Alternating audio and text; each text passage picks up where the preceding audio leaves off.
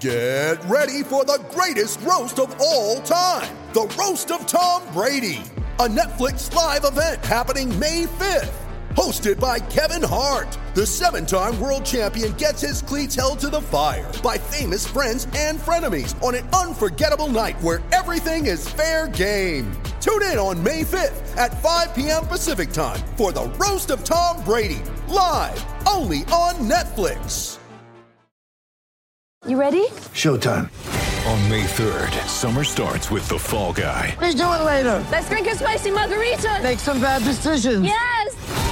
Audiences are falling in love with the most entertaining film of the year. Fall guy. Fall Guy. Fall guy. That's what the poster said. See Ryan Gosling and Emily Blunt in the movie critics say exists to make you happy. Trying to make it out? Nope. Because I don't either. It's not what I'm into right now. What are you into? Talking. Yeah. The Fall Guy. Only in theaters May 3rd. Rated PG-13. Mother's Day is around the corner. Find the perfect gift for the mom in your life with a stunning piece of jewelry from Blue Nile. From timeless pearls to dazzling gemstones, Blue Nile has something she'll adore. Need it fast? Most items can ship overnight. Plus, enjoy guaranteed free shipping and returns. Don't miss our special Mother's Day deals. Save big on the season's most beautiful trends. For a limited time, get up to 50% off by going to BlueNile.com. That's BlueNile.com. This episode is brought to you by Reese's Peanut Butter Cups. In breaking news, leading scientists worldwide are conducting experiments to determine if Reese's Peanut Butter Cups are the perfect combination of peanut butter and chocolate. However, it appears the study was inconclusive, as the scientists couldn't help but eat all the Reese's. Because when you want something sweet, you can't do better than Reese's. Find Reese's now at a store near you. Hey, y'all. This here is the Shutdown Fullcast, the only college football podcast um, ever. And we are joined tonight by Stephen White of SB Nation, former Tennessee Volunteers lineman, uh, played seven years in the NFL. Say hello, Steve. Hello, Steve. nailed, nailed the dad joke. Excellent. we also have with us Andy Staples of Sports Illustrated, uh, as also an SEC lineman um, who played. No. h- h- how many? No, how, we- how we many don't get years this, in the NFL was it, Andy? Uh, that would be zero, and played in zero college games, but served as a tackling dummy on a team. So we're not even going to compare any sort of football careers because I'm nobody. You you have your own achievement, achievements, Andy. You have nothing to be ashamed of. I'm proud. Well, there was there was the time I ate the three pound burger and then dessert to win the T-shirt, but that's that's pretty much it. See, that's that's more than Vanderbilt does in some years. That's important. That's a good point. See, I'm he- I'm here just to make people feel better. Um, See, see all the all these SEC East people on this show. We, we can all laugh about Vanderbilt here. Hey, every- look, if you can't laugh about Vanderbilt, you must have went to Vanderbilt. That's all I can. no, no, no one here. And Had, then, and then and then you're just laughing at our paychecks if you're that guy. yeah, yeah, no one here had the SATs to go to Vanderbilt. I, I'm going to assume. that's that's. I actually, I actually, but I said no. I actually got into Vanderbilt, but yeah, didn't want to. Okay, well, I- I'm just talking about myself. That's fine. That's right. This that podcast was is back when they had Jerry Donardo. I was like, nah, maybe not. so as you as anybody who's followed this podcast or any of us on Twitter can guess, we're here mostly to talk about lineman stuff, Piesman stuff. If you don't know what uh, the Piesman is, oh boy, how did you wander into this podcast? What were you What were you trying to download? And I hope 99% Invisible is as good as it sounds because this is not that. Um, so we're just gonna start with. Man, we got a lot of good questions tonight. This is one mostly addressed to Steve. This comes from Jordan Stewart at Dear Burly Man, appropriately on Twitter. Uh, Steve and and Andy may have an answer for this as well. Uh, what's the most Memphis thing you've ever seen? Oh my goodness. Um, hmm.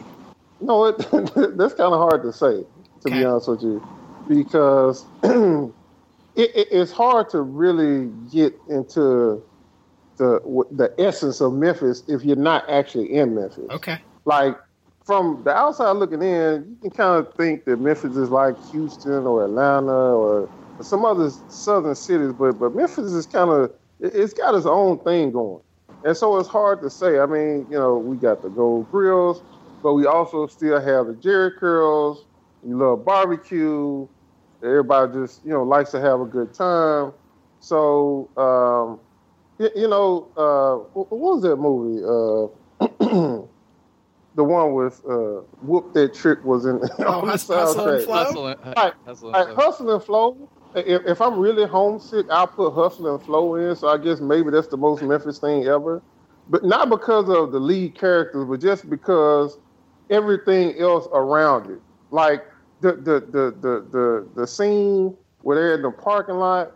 That was a Crystal Palace parking lot. I grew up going there to roller skate as a kid. So like that was definitely the most Memphis thing ever as far as a movie. Uh, but it's just it's hard to capture that. Like the actors in that movie suck. They, they, they, there was nothing necessarily about them. Just to be honest with you, the, the accents were all off and all that shit. But everything else, the only thing that was cool, they had three six mafia in there. So that, that, that was pretty cool. But I, I, the, the the the scenes themselves, where they shot the movies, there was also a script joint in the movie that I I may or may not have driven by once or twice. so, like, that, that- that- that movie takes me back to Memphis a lot, not because of, like I said, the actors or the plot or anything like that, but just the scenes themselves. So, it, it- like I said, it's hard to put Memphis in a box, really. If you go there, you know exactly what I'm talking about. and that's also the movie that gave us uh, not just we don't call them Three Six Mafia now. Now they're Academy Award winning musical Right, group. right. I, I, that was disrespectful on my part. That's okay. Y- y- we know what you meant. It's okay. DJ Paul, Juicy J, I'm sorry. Andy, do you have an answer to this question? The most Memphis thing that you've ever seen? Barbecued spaghetti. I'm sorry. Pardon? Can you back up? barbecued spaghetti. Am- it- it- Interstate and uh, barbecue shop do that, and there's there. I actually had some in Kansas over the weekend, but it, the dudes came from Memphis. That's how they learned how to make it. Um, but yeah, it's basically so think Skyline chili, except replace the chili with some sort of smoked meat, and you you put the so the barbecue sauce is the sauce, but you can't just dump it on there. You got to kind of spin it so that it's just lightly coating the noodles, and you got barbecue spaghetti. Memphis tradition. Okay. I mean, God that, damn. I, I I was picturing somebody just putting like raw pasta into a smoker or something. so this this turned out a lot better than I thought it was going one, to. one of the two Memphis places actually makes it in this the whole deal in the smoker. I think they boil the noodles first, but then they put the noodles in the smoker too. I hadn't I hadn't been there. I, I do want to try that though. Good. Have, have you ever, either of you, ever encountered anything, uh, any barbecued thing more wild than that? I sure haven't. Oh well, I, I mean I've eaten face before. Like So- human face or? No, pig face. These are Wait, Okay. at that Petty's Bar Petty's Barbecue in Starkville, Mississippi. If you if you order Snoop, that's what Snoop is the face. wow. I mean, not that I imagine a lot of European tourists are winding up in Starkville, but for the ones that I- do, I wish they were. I mean, that, you know what? That's true. We should we should start a campaign to convince like some tourism board in I don't know Austria or something. Like, yeah, if you really want American culture, New York, L.A., skip it. Just go to Starkville. Like, we can organize this trip for you. It's cheap. You're gonna really get an idea of what America's like, and just just drop them off and say, "All right, we'll see- we'll see you in a week." you, you you might see Fred Smoot roll up to the Hilton Garden Inn in Rolls Royce. Because I've seen that. As we all know, Fred Smoot is, of course, the mayor and like local deity of Starkville, That's. Mississippi. He's- Uh, the, the the man who is above all laws, uh, governmental and and and physical. He's the Surgeon General of the city. I, I have a question for you, gentlemen. Um, from Thomas Holzerman on Twitter. I, I think I'm reading in what his first initial is. It's T. It could be anything. Uh, what's the best food one should eat to be in peak Piesman shape? And for anyone who doesn't know, the Piesman is, of course, our award administered by Ryan uh, for the, the greatest athletic achievement by a lineman doing a, a non lineman thing. I mean, it's pie, right? Could be pecan pie, or it could be like a some kind of meat pie, but it's it's got to be pie. I'm gonna go with peanut butter. Like anything that has peanut butter in it. It could be a peanut butter pie. It could be a peanut butter cheesecake. It could be peanut butter cake, pie, peanut chocolate butter peanut butter pie. Yeah, look. Yeah. As long as it has peanut butter in it, that is a fat guy meal right there. Is that is So- that is that because you get you get to lie to yourself and be like, well, peanut butter has protein, so you protein? And There you go, protein. It, it, it's Lie to true. yourself Now, and tell you it's healthy. uh, one one of my ideas i've had you know several gone through several thoughts on this of what heaven looks like Yeah. but one of so a peanut butter meal this is not a peanut butter dessert but one of the ideas that i've i've decided heaven looks like is there's a loaf of bread in front of you and a jar of peanut butter and a jar of jelly and it's all yours That's it. like that's heaven right there an entire loaf of bread with a jar of peanut butter and jar of jelly Man, if the if if this You gotta have unlimited supply of milk to go with that. Like you, you, yes you don't have something to drink with that. You are that's gonna be hell real fast. It's gonna turn from No, hell. you're not. Yeah, you won't be able to talk much. It'd be hard to get it down toward the end of the loaf. so this is this is the this is the theology portion of the podcast, as everyone knows. Um, I do. So I have a. This is a question of my own. In my heart, I like to believe that linemen on both sides of the ball, growing up, were not necessarily linemen. Some of them played running back, some of them played linebacker, quarterback, whatever. And I want to know first, for the two of you, did you play? Were you a lineman pretty much from the time you started playing organized football, or did you have stints at other positions? I was a linebacker uh, back in the day. And what Tennessee used to do, it, it's funny. I always talk about this. Is they would recruit guys from other positions, and then they would they would change you, but they would do it real smooth, like like because they know guys really don't want to change positions. You know, you came out of high school as a linebacker, you want to play linebacker, the same way as you know running back. They'd be like, you know, uh, Steve, you're looking real good at linebacker, but but we want to maximize your potential. So we want you to get up a little bit closer to the line so you can get fast. Uh, Move up a little bit closer. Okay, a little bit closer. Now we want you to bend over because we want to make sure you have great leverage. A little bit more. Bring your knee. Okay, put your hand down and then rush the pass. You know, So it's, it's sort of like how you teach a kid to ride a bike, and you're like, "I'm holding on. Yeah, I'm totally holding on. Definitely holding on. Not letting go. Nope, not at all." Yep, now you're swimming in the 12 foot section. now it's a little, it seems to be a little bit more specialized with all these camps and stuff like that. And so, you know, you kind of recruit guys to play what they're going to play in college. But back in my day, I mean, if you was a linebacker, you probably came there as a running back. You know, if you was a defensive lineman, you probably came there as a, a linebacker or a tight end or something. So uh, it, it, that's changed a little bit. But yeah, back in the day, I don't think anybody came there and played what they were supposed to, except for maybe offensive linemen. So I was too fat to play Pop Warner. So when I started playing football in high school, I was immediately put on the offensive line. Uh, and then when I got to college, I was too small to play offensive line because for like four blessed years, I had the highest metabolism ever, and now I don't anymore. But then I did, and no matter what I ate, I couldn't gain past like 245, 250. So I should have been a tight end or a middle linebacker, but I couldn't run. So ergo walk on guard who could never play. I take it, um, Andy, you have not had any. Have well, I shouldn't assume. That's not fair. Have you had your own Piesman moment, whether it was in practice or you know whatever, where you, where No. you got to transcend the- your role? No, the only time there was one time in high school when the, the tailback fumbled in the end zone and I had the ball behind my back and I had it, you know, in my arm and our fullback picked it up or like grabbed it away from me and started dancing with it. You got you got Piesman. You got Piesman. you did the reverse Piesman. Oh my god, you got stunted on. That's that's brutal. Steve, I know you. You did the vegetable man. I know. I mean, I know Steve has had a Piesman. Steve had like a pretty notable Piesman moment in a playoff game, no less. But what is like, what is the one that is there one that sticks out to you? A moment at any level where you were like, yeah, you know, I got my hands on the ball, and I was really proud of this thing I was able to do. the one you alluded to is actually the only one. Like I, I- came close a couple times, but I never really got like an interception or picked up a fumble much. Uh, But in 1999, in the NFC Championship game, first play of the game, they tried to throw a screen, and because I was a little slow, and so I didn't really get up the field that much. It worked out perfectly for me because I was right there to catch the ball instead of Marshall Faulk. So literally, the first play of the NFC Championship game, I get an interception, and you know we didn't get a touchdown. We kicked the field goal, which is probably some of why we lost that game. But hey, you know, if things have went different, I might have actually know been somebody. People might have actually remember me. but, but but you could have told me nothing right after that play though. I you know I was going off and celebrating and everything. He had those the day about celebrating, I'd have got probably 30 yards instead of 15 yards to celebrate. so I was taunting and everything. Yeah.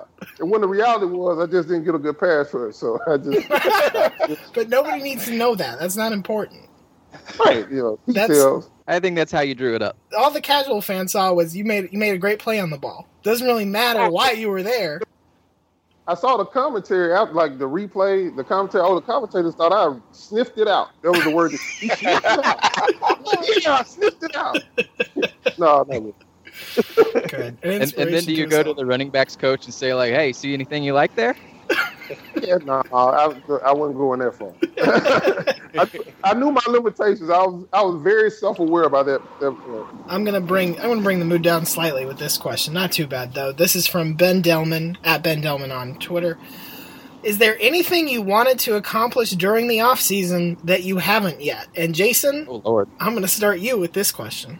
Oh my God. Oh. So the um yeah the off season, it's very short.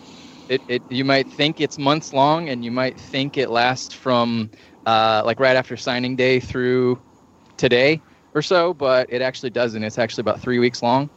Um, so yeah, you know, wanted to uh, we we we we've we've been talking for a while about like we got to see some national parks. We got to get out west, which that's where Spencer is tonight, by the way. Uh, in case you're we're about what 17 minutes in, we'll mention where Spencer's Yeah. at. He's in Montana Fuck that guy. uh, by, by himself, looking for Ted Turner, I think. Um, but uh, yeah, you know, we want to go on some cool vacations. We went to Disney. That that I mean, Andy, I know you're a Disney pro, but man, it I'm I'm not cut out for Disney myself. I didn't say I like Disney. I, I just come up with ways to tolerate it. Well, you're you're you're better at that than I am. But we we, we, we, we left a lot on the table for next year. A lot of goals to achieve, I guess. That's that's very college football. That's very rebuilding college football program. I'd be we sure. th- this offseason is about eight and four, I'd say. Okay. Uh, Andy, what about you? Anything you wanted to do during this off season that you have not gotten Yeah. to? I was gonna I was gonna carve out a six pack, and um, just didn't quite get to it. Didn't quite work out. Next year, man. So, yeah, I keep telling myself that one of these years. It's gonna. I mean, technology's getting better all the time, so it'll happen for you. Oh, the wife just got a machine at work. You know, the wife works in plastic surgery, so Right. they just got machine at work that freezes your fat cells, Okay. So I just heard a commercial for that. and then you just pee them out after like four weeks, Hang on. and you're supposed to be skinnier. so it freezes the it free. It, you what? know- so you Mhm. your body pees out all cold stuff? Well, no, I No, assume, when I they're assume the fat the, the cells die, and they, they, they, they, they're frozen. They die. They just they liquefy, and then once they warm back up, they liquefy, and then your your body just processes them out, out as waste. So allegedly, those fat cells are gone. Now you can still get fat again by refilling the remaining fat cells, but supposedly this this does make you a little skinnier. So uh, I'll be curious to see if it actually works. I don't know if it'll if I'll get to be a guinea pig or not, but there ha- there have been opportunities occasionally for that sort of thing. Hey, so it's, it's just journal. It's just journalism. You're just ex, you know out there exploring the unexplored. There's nothing wrong with that. that's right. Um, so- And I and I don't care if I do it fake. If I do it the fake way, if I don't do it with with hard work, oh, because it, it's still a six pack. Yeah. If you didn't know me before, you're like, dang, that guy's got some nice abs. oh, that, Not, the haters. I bet I bet he froze those off because his wife happens to work in, the, in a plastic surgery practice. No, no, the haters are gonna say you cheated, but you know what? They say that about Nick Saban too. Roll Tide. Um, Steve, what what what is what did you have on your off-season accomplishment list that did not get checked this year? Uh, you know what? I, I pretty much did it all. Look at you. So uh, this is. Damn. I was actually productive. I, I didn't really have a choice, but but I was I was actually pretty productive this summer. Maybe the only thing uh, I was supposed to teach my daughter how to drive, and that didn't really get done. But hey, we're still alive, so uh, we, we'll live to try that another time.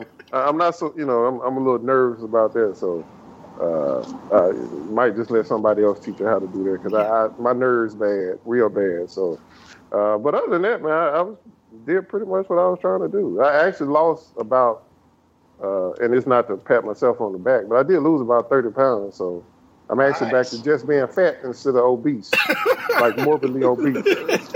What was your What was your go to training method and and your uh, and your and your meal plan?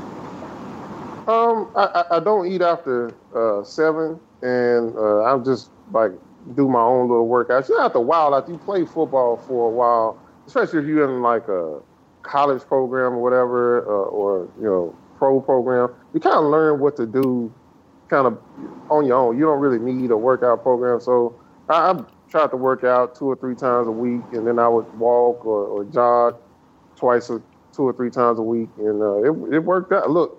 I'm gonna tell you something. If you living in Florida and you can't lose weight, you, you, something's wrong because it, it's hot here all the time, hot and humid. All you have to do is go outside. You're gonna lose about five pounds of water weight, regardless. I promise you. I was gonna So say this is, this is predicated on people in Florida going outside in the summer. So Yeah, you, you, you actually have to step outside now. Don't get me wrong. But if you want to lose some weight, you just walk around the block. You'll lose about two or three pounds just of water weight, just like that. So, um, but thankfully, hopefully, I'll be able to actually keep it off this time because that's been my problem. You know, all that peanut butter and stuff. So, uh, I'm trying to get off this yo-yo situation where I can just stay down now. Like I said, I'm just fat now. I'm not morbidly obese anymore. So, I'm trying to stay in that little wheelhouse. Yeah, going outside in Florida in the summer, everyone is that kid in high school who is trying to cut weight for wrestling in extreme ways. like you are the kid wearing a garbage bag and constantly spitting into a cup. Well, that's what. if you, if you've seen the show Bloodline on, on Netflix, it's set in, in the Keys and Islamorada, and that's the one part of that show they get right. Everybody is sweating their ass off, like they didn't they didn't stop the cameras and be like, "Oh, Coach Taylor, we need to mop your brow here. Right, right. You got some sweat stains on your shirt. We'll change you a new shirt." No, no, it's like keep it rolling, keep it rolling. It looks good. Let's get some good spread on the back there. That's good. Oh, that's perfect. Exactly. I think between this and Gary Patterson, we talked about sweaty men for about two months straight on this program. It's, it's the summer. It's what we're supposed to do. Also, Spencer usually hosts this program. What else are we going to talk about? You can't talk, talk about Heisman fat guys, without but- sweat. Yeah. Exactly. You can't talk about fat guys without sweat now. Yeah, You yeah. know. this this program is for is for gentlemen who go outside with towels on their shoulders. That's who we put on for. and some who go to the movies with the towel on their shoulders. Whatever. There you go. You can sweat There you anywhere. Steve's recent, you know, weight loss leads to this next question. This comes from man, I do not know how to pronounce this. It's Anita Zaver, and there are a lot of R's in there on Twitter. And her question is, which other programs should be paying their strength coach six hundred thousand dollars a year? Which I believe, uh, Jason, correct me if I'm wrong. That's how much it was revealed that uh, Iowa's strength coach is currently getting paid, which is a lot. That's a lot of money for a strength and conditioning coach. He earns every penny. Why? Everybody. Okay, why is that? I was at their practice last week. I mean, look, they they don't have a lot of the physical gifts that you'll see on an SEC roster. So, whatever they're they're doing to get the most out of those guys, they're doing really well at it. So, yeah, whatever they're paying him, not enough. All right, so you guys can probably both speak to this.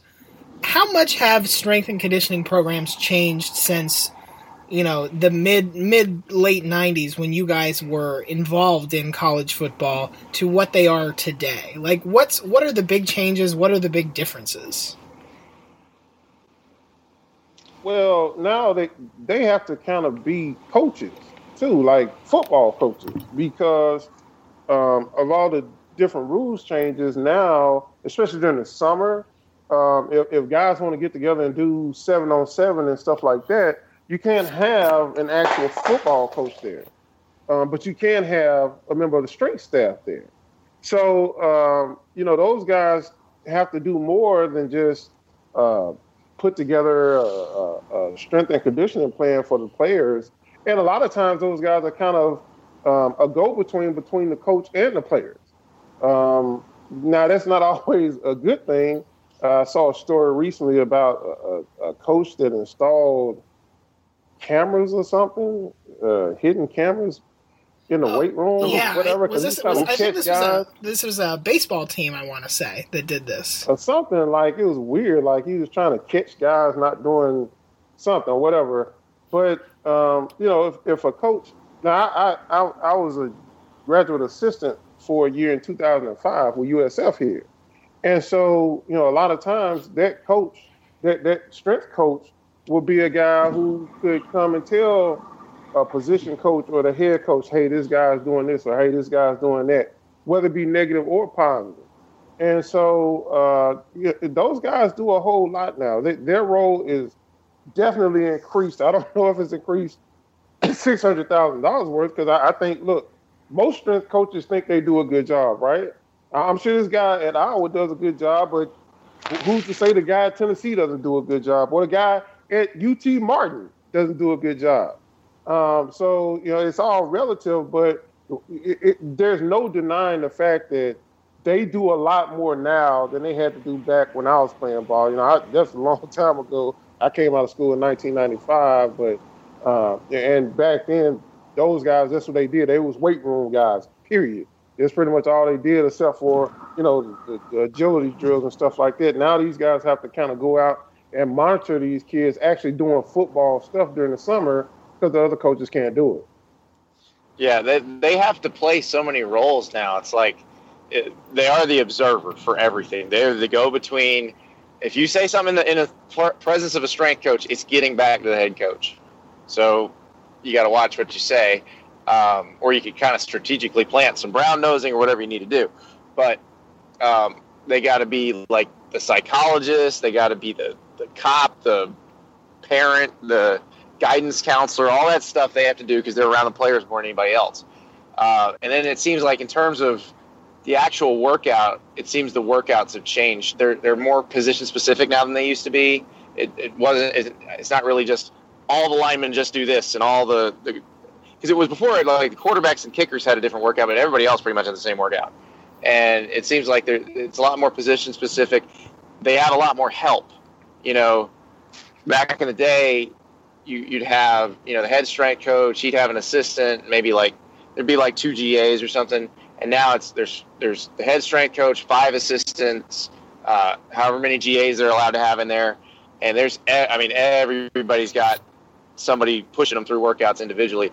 Uh, you could kind of if you were a walk on, you could kind of sneak through every once in a while back in the day. But Hy- now hypothetically, you could. I yeah, I mean, I couldn't for whatever. I I got the worst workout time. Was you know when you're a freshman walk on, you get the worst workout time. So you know when you come in at six in the morning, you end up getting like the, the number two guy, and he he hates being with you because you're of no use to anyone. so he's just mad. and He's just taking it out on you. So, but You're, no, no, you're, you're going to be his ticket to the big job because he's going to say, "Look what I turned this walk on into," and then, "Wow, you must you must be Well, ready for a there promotion." were walk-ons like that. I was not one of those, unfortunately. So I was I was nobody's meal ticket. Psychologist slash strength coach. I think that's the scariest resume line I've ever heard. Yeah, do all do Well, all, do all strength coaches have to be the most insane person on the coaching staff, or is that just like the stereotype that stands out? Oh, they're pretty close. they're pretty close. Yeah, yeah. There's al- there's always that one assistant who likes to take hits off the strength coach's smelling salt. Good. Uh, Jason, you got a question for us? Uh, let's see. From Mason Dally, Mace JD on Twitter. Who's the best fat rapper going right now? Um, I'm, I'm going to mention that uh, Fat Joe, who's not fat anymore, had a number one song this year. Um, Rick Ross, who's not really fat anymore, is also around. I'm gonna go with Killer Mike. Oh yeah. Yeah, I I'm gonna mean, go with Killer Mike. He's still Yeah, pretty I- fat. He's still pretty hefty, and and he puts it down. So I think That- I think that's that's my- an excellent choice. That's an excellent, and it it just makes me really mad that Big Sean's not big. that, that name is a lie. yeah, Like if, if Big Sean were big, he he might. I, I don't think he could overtake Killer Mike, but he might have a chance. But he's skinny. Like, it was cool when Big Boy did it. Like, yeah, we get it. You're not very tall. But Big Sean, it- he's just an average size human. Right. Yeah. It- It's your average Sean in, in more than one way. Sorry. Um, all right, let's. Oh, this is a question directed to Andy. This is from P Maramba at PM Wearing Hats on Twitter. Andy, why the hate for cake donuts? I don't like them. Raised donuts taste better. that's that's all there is to it. I, I don't really have a scientific explanation for it or anything. Yeah. I just you give you give me a, a chocolate frosted raised donut and a cake donut. I know which one I'm eating. Okay. Is there any redeeming quality to the cake donut, or are we just done with them? Or are they No, there's some. That, there's some that are okay. Like the blueberry cake donuts are, are usually pretty good. Uh, I but see, I never and and I know people are gonna think this is sacrilege, but I never liked those little chocolate donuts, the Oh, little chocolate cake little- donuts, the, like do- from, the donuts. Yeah, the ones that come in a Yeah, bag like of the- like the John Belushi- yeah, like the John Belushi commercial where he's where he's in the Olympics eating little chocolate donuts. Right, yeah, right. no, I just don't like those. I, I would rather have like a, a, a Krispy Kreme or some kind of raised donut. It's just personal preference. Okay. Someone did ask us to evaluate uh, Bojangles versus Popeyes. Oh and, boy. Ooh, I'm, What- Bojang- what- Bojangles is trash except for the biscuits. Wow. What time? What time of day is it? That's that's my question. What what meal are we talking Let's about? say let's Um, say lunch. Let's say lunch. Well, if it's breakfast, Popeyes. you gotta go. if it's breakfast, you go Bojangles. If Yeah, it's any other Popeyes- time, you go Popeyes. Yeah, yeah. And I, I think uh, another factor is um, how how big a hurry are you in? Because if if you got to be out of there in five minutes with your to go order, well, Popeyes, you never know. You you, you might be leaving empty handed. I, mean, I think it's worth the wait and it's worth the roll of the dice, but uh, Popeyes just is not the place to uh, to pop in and guarantee you'll be popping back out of. Iron- ironically, So, Pop Popeyes, by the way, is is the best. Uh, I'm trying to figure out how to how to explain this or quantify it, but the closest fast food version of the best version of that food. So, like the best fried chicken in the world is Gus's in Mason, Tennessee. Popeyes is not that far off from that. okay. Popeyes is the closest approximation to the peak of what. Popeyes Right. is the closest to the peak of the thing that it's trying to sell you. Exactly. Whereas Exactly. whereas Papa John's nobody would say is the peak is It- close to the peak it- of pizza or something. Exactly. And Popeye and, and Popeyes is so much better on that scale than any other kind of fast food. It, it's not even funny. I mean, people, you know, the In and Out people are going to fight you on this, right? I think burgers I- are a whole different thing. Why? Uh, yeah, I mean, because there's a fast food burger, and then there's a, a, a you know what Hardee's would call a six dollar burger, but like a you know a restaurant type burger. This is kind of a different category. Okay. I- guess like that's burgers and tacos are probably exempt from this because like a real cheap taco can still be incredible. But, But like but it's a real real, cheap cheap, taco. chicken that could be bad if, if it's not Yeah. Popeyes, basically.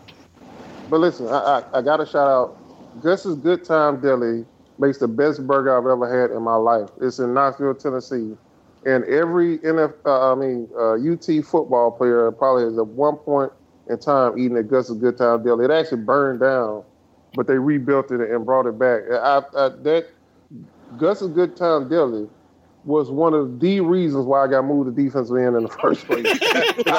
Look, they deliver all times of the night, man. Listen, Oh my! best burgers ever. So That's- if you're ever in Knoxville, it's right on campus, like right off of campus.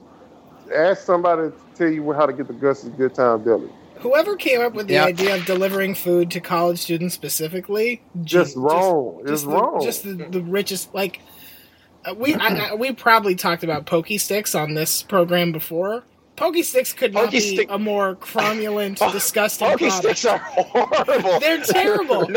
no, no, no University of Florida graduate will ever admit to eating pokey sticks sober, ever. No, nor should you, because that says a lot of things about your personal life that you shouldn't want to admit. Uh, pokey and pokey sticks are the exact example of food that you would never ever eat at a restaurant. That you would never say, "Yes, bring me that."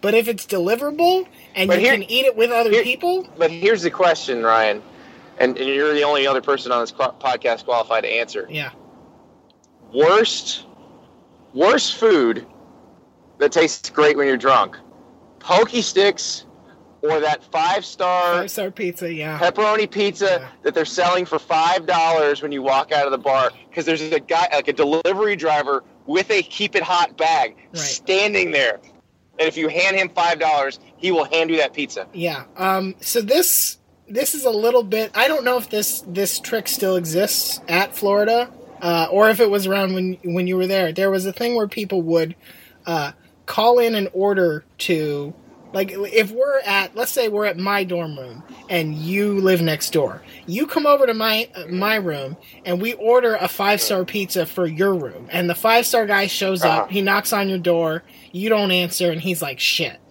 And i open the door and i'm like hey man uh, you, oh you got a pizza there? How much was it? And i i i basically buy it on discount just so he doesn't to- lowball a five star. this was the thing It's only four dollars, this, Ryan. this was a thing people did in Florida because we were all so poor and shitty. This this is why everybody hates Florida grads. It's There- not the jean shorts. It's stuff like this. There are, a lot, there are a lot of reasons why people hate Florida. That is horrible. So you okay? So when I was a freshman after the national championship, for the entire month of January, yeah, a five star cheese pizza was two ninety nine delivered.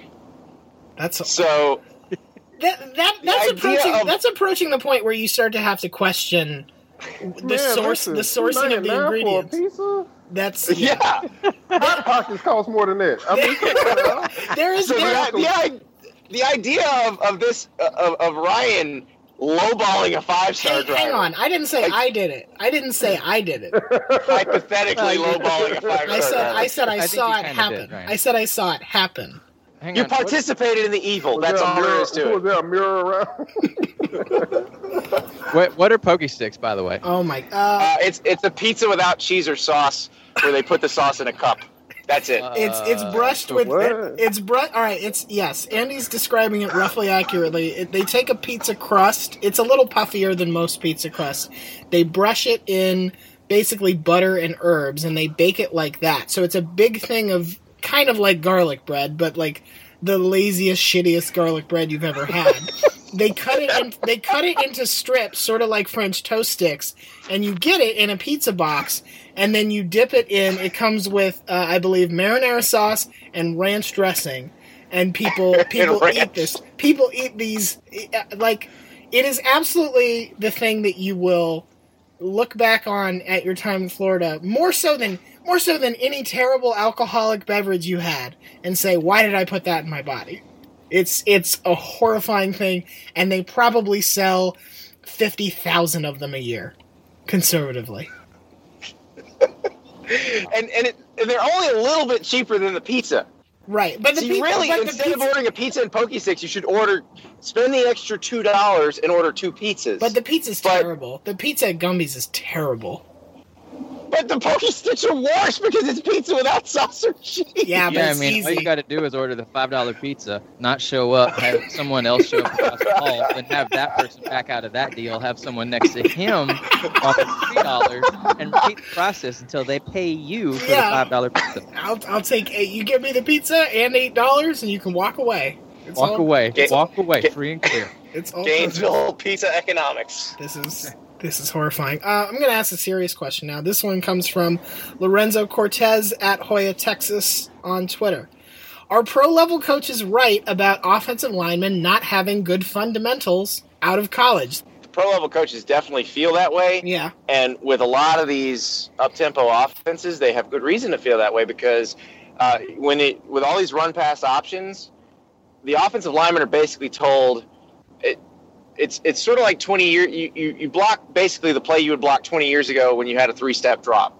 You, you fire off the line and then you kind of you know it's essentially you're block you, you're showing run even though you might pass, but you're going to fire off a little harder because it, it might actually be a run, and then in some cases you might actually be comboing up to a linebacker, but you don't know if it's a run or a pass.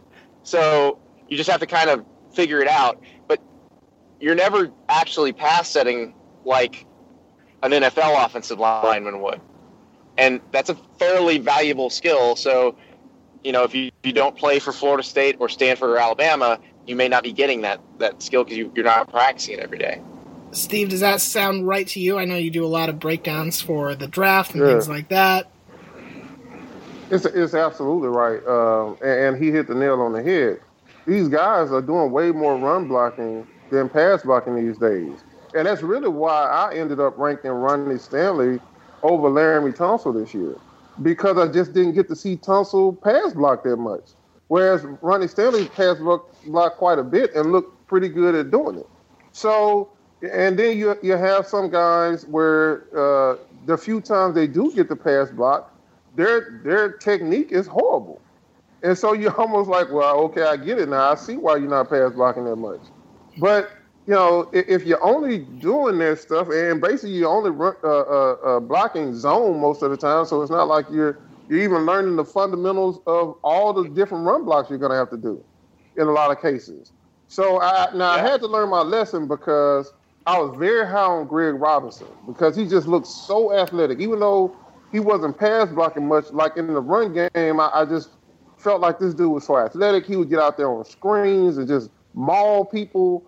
But if when you get to the league, man, it's a passing league. Everybody says that, and it's true.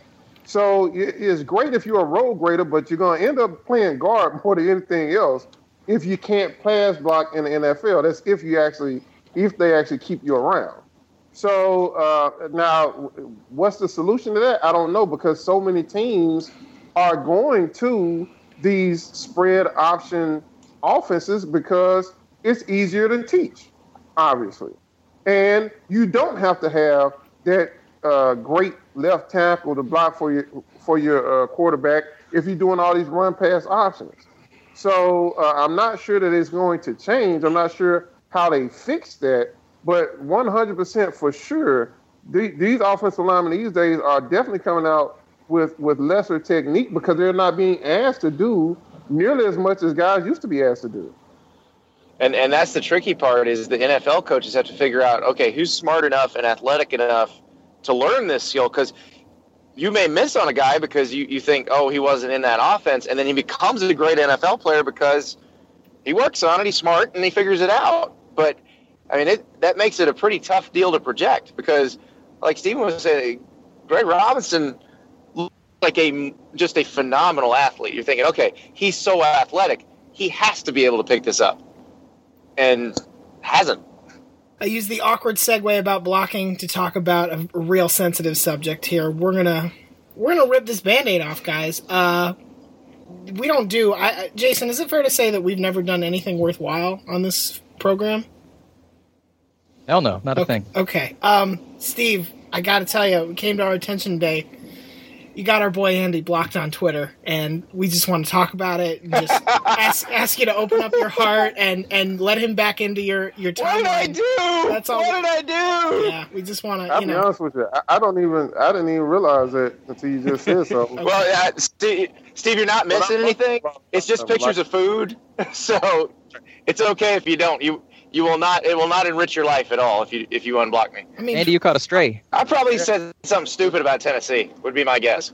Might it might have been. no, I mean like, he, once has, he hasn't like- he hasn't blocked Spencer though. So No, listen, well, But, well, that, I mean, right. but he, I, I'm close. I thought about it a couple times. But no, like, See, I, I, I, I prefer I prefer the mute I prefer the mute feature because it feels like you can torture that person more by muting them because it's somebody who wants to get under your skin. So if you mute them, they're they're going to continue trying to to get under your skin, Shout- and then they just shouting into the can't. They're just yeah. yeah, and it feels Into more the void. Humane. Because why deprive them of your content? Why why, why would you do that? I have a different perspective on that, and, and this goes back to before we even had the mute function. And this isn't about Andy, obviously, but I, I, I like the feeling of when you got mad at somebody, and you hung up on them, you could slam the phone down and they could hear it, right? or you know, somebody's at the door, you throwing them out. or it's like you know uh, uh, uh, Martin back in the day. You got to get the step and he slammed the door behind him. I want them to know. Like I, I, I, sometimes I'll mute them if if they're not like really offending me or, or really upsetting me. I'll mute them because I have the option now. But before, when you only had a block, I, I was so quick to block people because I'd just be like, I want you to know, like when you come and want to say something else or want to look at my time, I want you to be like, oh, what just happened? Why, why can I look at you? Whoa, that kind of hurt in my chest. I want to. Why? Why? Why am I blocked? Right? So I feel that feeling. Whereas the mute function is more like when you're talking on the phone to somebody and they're just going on and on, and you just put the phone down, but you don't hang it up, and you just let them keep talking while you're like doing dishes, and you just like pick it up every five minutes and just go, uh huh, yeah, yeah, and just put the phone back down. That's the mute function today.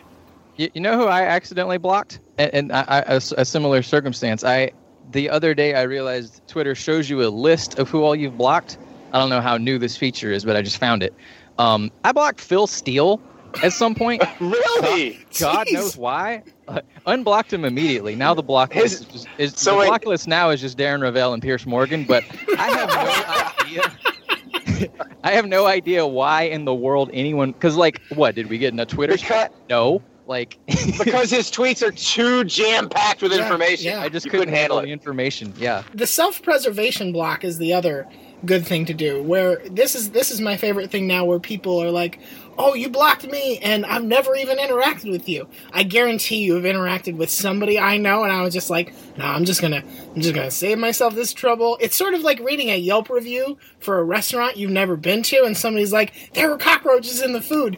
The restaurant's not gonna call me and be like hey how come you've never come to our restaurant? You need to give us a chance. Like no i can learn from others. I don't have to like Yeah. not everybody Yeah, has to and- give this a go Yeah, like the what? Oh, he's so petty. He blocked me. I never interacted with him. Well, like you can go and get somebody else's block list and use it. You can go block everyone Bomani Jones as blocked just which by which if you, know, do if flip- you do flipping that one that's a switch. long list that's a long And then Twitter has like nine people, so that's that's a nice exclusive club. Just because like Spencer, me and Spencer uh, and Holly were, were joking about that the other day, but like I, I'm so quick to block. It, it's not even a thing to me anymore. Like I, I just self-consciously block people now. It, it, it just comes so effortlessly, and I'm like, I remember one day, like I'm, I might have set the record. Like one day, I got FSU Twitter mad at me. oh no And they- oh no no why were you talking about So the I Noles? just basically went down the line. I didn't even check the mentions after a while. I just blocked everybody. right? I'm like, I didn't even care. Like, you might not even, they might not have even been saying something bad, but it was just like, yeah, you look like a Seminole. Yep, block. I, I, it, it just, it's too easy. Yeah, it's too easy for me because I, I kind of feel like, you know, it's overrated anyway to be able to interact with all these people. Most of these people are, are, are just, they're annoying. Man, you talking about, look, I, you know, I've covered the Bucks very closely because I'm a former Buccaneer and I, I really pull for the team. Man, there's some Bucks fans that are just annoying. annoying. like, can't, you cannot please them. And so, look, after a while, it's just like, oh, I'm going to go ahead and block you. And, and, and you'll be fine, and I'll be fine, and we'll be both fine. We just won't interact. I mean look Steve you don't have to do anything just search your heart Like I I don't know why I blocked Andy. to be just just decide Um, just decide if you I don't know what you were talking about. Somebody said something else about it earlier, and I, I, you know, I was kind of oblivious. Like, what? Well, was- that's what the, the, uh, the only reason I knew is is is they said you know we were going to be on the show together. So I'm like, oh, because I, I I read your stuff on SB Nation. I was like. I was like, oh, I wonder what he said on Twitter today, and, and I click on it, and it's like, you are blocked from seeing. I'm like, really? I, Oh, but okay. hey man it's it, look like I it's- you it's- yeah, a little, little, little sting in my heart. Yeah. You're like, man, why did they? I, I just happened to me the other day. I promise. I was like, man, what what did I do? But but I got too much pride to ask. But I was like, that was that. Why I had to sit in the corner for a little while to, and meditate. I'm just Yeah. Andy I'm just I'm just happy Tennessee got a victory over Florida finally um let's Oh, that's cold. Yeah, I just- I think I think he just blocked you. I think, I think Celebrity Yeah, Hot Tub just got blocked. Steve's gonna I, block I me. didn't say it. I didn't say it. Ooh, but he did it on here, so I can't block him on here. So I'm not. I'm not gonna do it on You, Twitter. you can plug your ears. I also made sure. I, I also made sure my wife, who went to Tennessee, is not in the room right now. So that was clutch. Um, all right, I'm gonna get do this one from uh, Sandlapper Spike. This is a semi-serious question, but uh, he this Twitter user would like your opinion about Jimbo Fisher's comment replaying uh, FCS schools, which. Um, Jason, do you do you remember exactly what his his words were on this? I have I can sort of summarize it briefly. yeah, but- it, it was. Jimbo was commenting on like the the idea that FBS, you know, that Power Five should only play Power Five, FBS only FBS, and so on.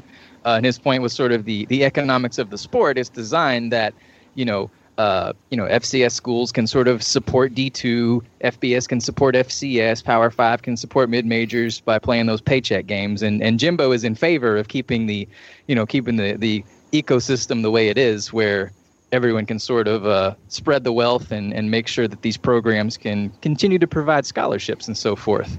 Um, so so basically, Jimbo's in favor of things staying the way they are. And and uh, some of his argument was also, I believe that if you didn't have these games and you sort of you you'd inevitably reduce the number of colleges that offer football scholarships, and that would in turn mean less kid, fewer kids play uh, high school football. That would be bad for the sport as a whole, et cetera, et cetera, et cetera.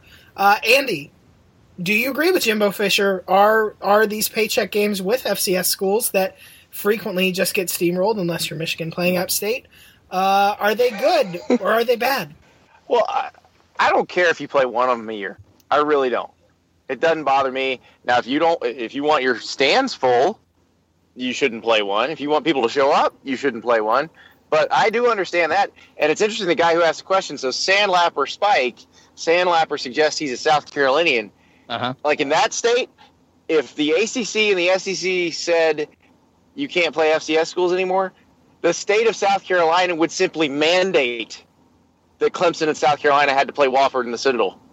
So, like in a lot of states, that they would pass a law forcing you to do it. Listen, man. Because Last the way thing we need is South Carolina making its own rules. Listen, man. Exactly. I think we all learned So- that the Citadel, the Citadel's an SEC level program, at least as of last year.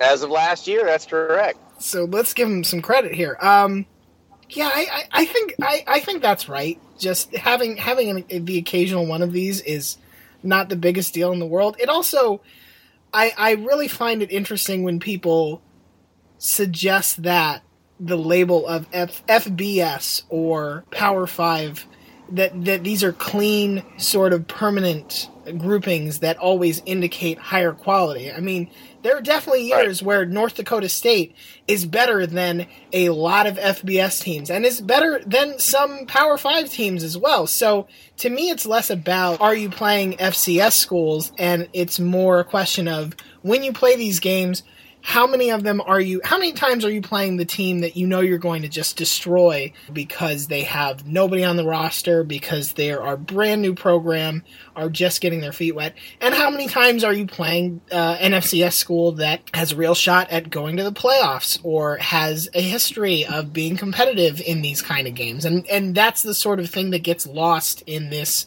arbitrary distinction of what which division or Well, or sub right. conference you're in The other thing that, that it does too is allow some of these guys at those lower levels to play against better competition, which gives then talent evaluators a, a better opportunity to give them a fair evaluation. You know, if they only were able to play guys and you know FCS could only play FCS, then there will always be somebody screaming, "Well, they couldn't do that against the SEC tackle." And I go back and think about a guy like, for instance, Khalil Mack and he was fantastic on his team. But when he really made people uh, uh, pay attention was when he had the big game against Ohio State, right? And, and that was probably the only game they played on TV that year. But um, some of these guys, man, they need those opportunities. The team might be terrible, but they might have one or two guys on their team that can actually showcase their talents against a SEC team as well. So um, I, I just think that it's good for football. You don't have to, you know, you're not going to load up your schedule with that. And, and these days, with you know uh, uh, the, the the college football playoffs and stuff, and the way that they go into calculating that, the top teams, I don't think would go that route anyway, because they're trying to get into the playoffs. But n- nobody's going to really try to load up on these guys. But there's nothing wrong with playing one of those games a year, and and, and, and, and there's just there's there's a lot good to it from the things that y'all mentioned, and also like I said, giving some of these players at at, at, at uh, uh, lower division schools an opportunity to shine against better competition. I think Nick Saban was the one who started this. Like, Power Five should only play Power Five, and everyone says, yes, it sounds great. There's nothing but big games. But, like, I mean, I, I believe he really means that. But I think, like, anyone else making this case, well, okay, go ahead and agitate to boot Kansas or Wake Forest or Oregon State or uh, Vanderbilt from your conference then. Make your conference tougher and then come talk. You know what I mean? Like, if, if your conference has teams that, that are just woefully bad and will always be bad, what what do you what, what argument are you really making? You know, if, if you're telling everybody else who not to play. Uh, if you know, if if you're the one validating these mediocre programs as deserving of special status, Fair enough. Uh, Jason, you got one last question for us to give these guys before we go? I do, and let's let's start with Steve here. I, I got a good sense uh, about Steve on this one. From Chi Delt on Twitter, uh, CW wants to know most low key adorable animal, and uh, CW says raccoons. Oh man, oh man, no, no, no, no, can't be a raccoon. They're, they're, they're, listen, they're sneaky and devious, and they got rabies. It can't be a raccoon. That's extremely low key. right? It's just this, this like all the way out of key is so low key. But um, uh, man, th- there was this rodent actually the other day. I can't remember the name of it, but I, you know, I follow all these accounts that tweet pictures of cute little animals or whatever, and it almost made you not realize it was a rodent. It was so cute, you know, it almost looked like a cartoon. Um, but it, it's like uh, an oversized rodent, which I guess means it's sort of like a rat. It sounds like But it was it very, sounds very like cute. a capybara. What- Right, I was just saying, we're Yeah, talking about I think that's capybara 'cause exactly they're what they're adorable. They are adorable. exactly what it was. That's exactly what it was. I, I couldn't remember the name to save my life, but yeah, it, the other day I just tweeted, retweeted it out. So, um, that, yeah, it was very adorable. I had to like, I was like, wow, this is pretty cute for a rat. So, This is a rodent identification podcast. right. I do find the mu- the mouse rat distinction really perplexing in terms of like what people think is cute and not. Like, uh, uh, sure, rats are huge and frequently found in filthy places, but like, i- if you tell somebody like, "Oh, there's a, you know there's a mouse in the garage," they're like, "Okay, well, you know, I'm gonna I'm gonna go get some some peppermint oil or something like that." If you tell somebody there's a rat in the oh man, like Get the shotgun. Get the shotgun, get the flame, get the get the gun from Aliens that has the flamethrower. Yeah, we're gonna. Oh, we gotta find Sell the, the queen. house. It's Yeah, an unfair there's a mouse. Oh, that's Mickey Mouse. That's Pikachu. Oh, we got, we got to we got to corral it and release it back into the wild, or maybe we'll keep it.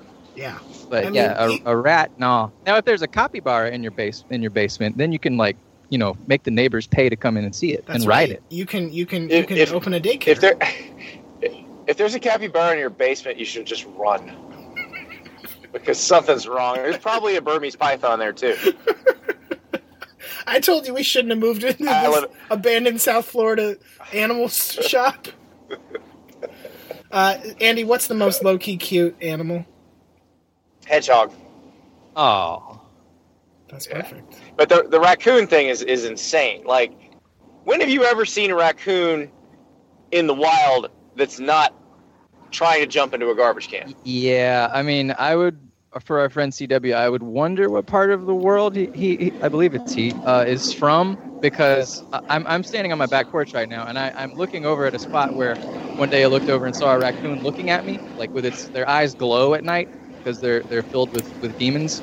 And rage. And it wasn't about it. I, I, I came out and like before my foot even fell in my next step, I was already whirled back around. Like, nope, this is your backyard now.